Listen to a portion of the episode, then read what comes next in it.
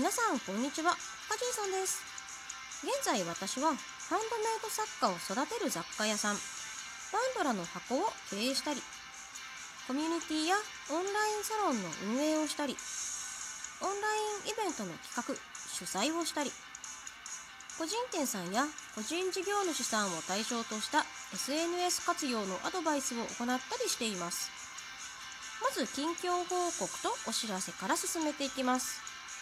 え、12月19日土曜日。今週土曜日の19時から23時。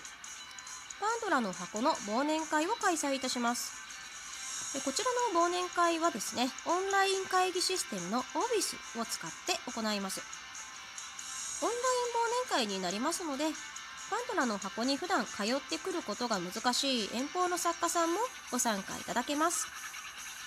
え、21時頃になりましたら次回のオンラインイベント100日ミッションについての概要説明を企画しています。こちらはですね、実際にオンラインイベントに出展、参加の経験がある作家さんにご協力をいただきまして、オンラインイベントの体験談を伺うことができます。今後、オンラインイベントに参加してみたいなぁと考えていらっしゃる作家さんいらっしゃいましたら、ぜひ一度お話を伺ってみてはいかがでしょうか。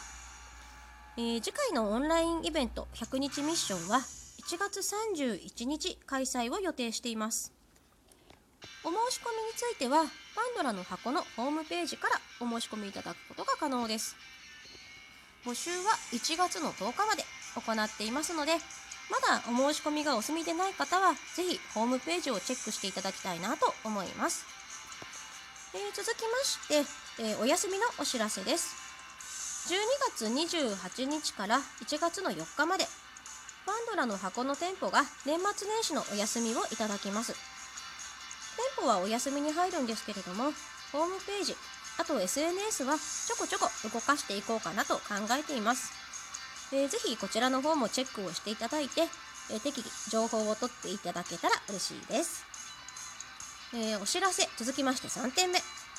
え現在ですね、オンラインサロンの会員さん限定で毎週土曜日にハンドメイド販売についてのコンサルティングを行っています。えこちらですね、えー、オンラインサロンの会員さん、えー、プランによって受けられるコンサルの内容が変わってくるんですけれども、作家さん一人一人、個人個人に沿った内容でしっかり、えー、お伝えをしていきたいなと思って計画をしています。そもそもオンラインサロンってという方もね、いらっしゃると思いますので、ホームページからぜひこちらもチェックをしていただけたらなと思っています。では、本題に入っていきますね。今日の本題。今日インスタグラムの方から、えー、アンケートとリクエストをいただいています。自分の人件費をどう、えー、価格にプラスしていくか。自信がなくて、ほぼ材料費のみだったこともあります。自分の人件費をどう価格に反映させていくか、どうプラスしていくか。自信がなくてほぼ材料費のみだったこともあります。これは辛い夏小物さんリクエストありがとうございます。この人件費の扱いっていうのは非常にデリケートで難しい部分ですよね。こちらねハンドメイド作家さんもそうなんですけれども在宅でお仕事をされている方全般的に言えると思うんですね例えばフリーランスの方や自宅サロンの経営されている方えー、お家でねお仕事をされるにあたって、えー、お仕事とその家庭の支出の部分がね混ざってしまうところってどうしてもどうしても出てきてしまうんですね。例えば電気代水道代通信費この辺りがそうなんじゃないかなと思います。でもねこれはですねあの人件費をどうプラスしていくか。っていうところでまず一つの解決策になるかなと、えー、思うんですけれどもまあ、ちょっとね、まあ、えっ、ー、と、案の一つとして考えていただけたらなと思うんですけれども、まずね、何にどれくらい経費でかかっているかっていうのをしっかりと数字で出されることをお勧めいたします。これはね、作家さんが、えー、作品を作る時に使う資材だけではなくて、例え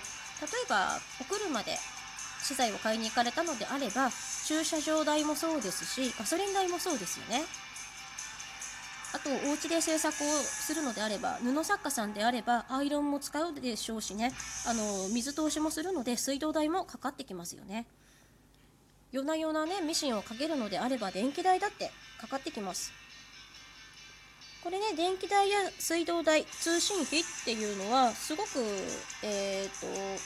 計上していいのかなって皆さん迷われると思うんですけれども実際に、えーと、お家家庭の支出でかかっている部分から暗分計算をして出してください。そしてねあの発送をする時の梱包資材えプチプチだったりとか箱代っていうのも必要になってきますしあと送料もかかりますよね。そういうのをね全部込み込みで計算をしていくとおそらく1つの作品で500円以下っていう作品はねもうめったに出てこないと思うんですね。そしてえっ、ー、とリクエストのね内容一文にあったすごくね気になった文章があるんですけれども自信がなくてっていう一文ね。これねなかなか気持ちの部分なので自信がないだったら自信つけなよっていう一言ですぐにポッと自信をつけられるわけではないっていうのもねすごくわかるんですよ。自信つけられるんだったらつけたいよね。でもねこれお客様の立場になってよくよくよくよくイメージをしていただきたいんですね。例えばさこの自分がお客様になってイベントに遊びに行ったとしてもう自信がなさそうにねこう私はただの主婦でただの主婦が作ったえただのアクセサリーなんですけど、えーと、300円でいいんですけど自信がなくて自信がなくてでも私のでも売れますかねって差し出されたアクセサリーと私ねこんなパーツ一目惚れしてこの人のこれ使ってこんなもの作ったのどうですか？可愛いでしょ？どう？って堂々と出されるのとどっちが魅力的に映るでしょうか？これね自分だったらおそらくドヤーって出された方が潔くてかっこいいなって自分だったら感じちゃうんじゃないかなって思うんですね。そしてこれはね、あのー、作家さんのえ気持ちの部分でちょっと、えー、変えられるかどうかは分かんないんですけど私のその前の仕事で言われた一言っていうのでねすごく印象深い言葉があるのでご紹介をしたいなと思います。私前の仕事で看護師をしていたんですけれども新人の頃はねそれはそれはまあできない看護師だったんです。この新人の頃はもう自信がなくて自信がなくてとてもじゃないけど1人でケアもね回れないようなできないナースですか？それで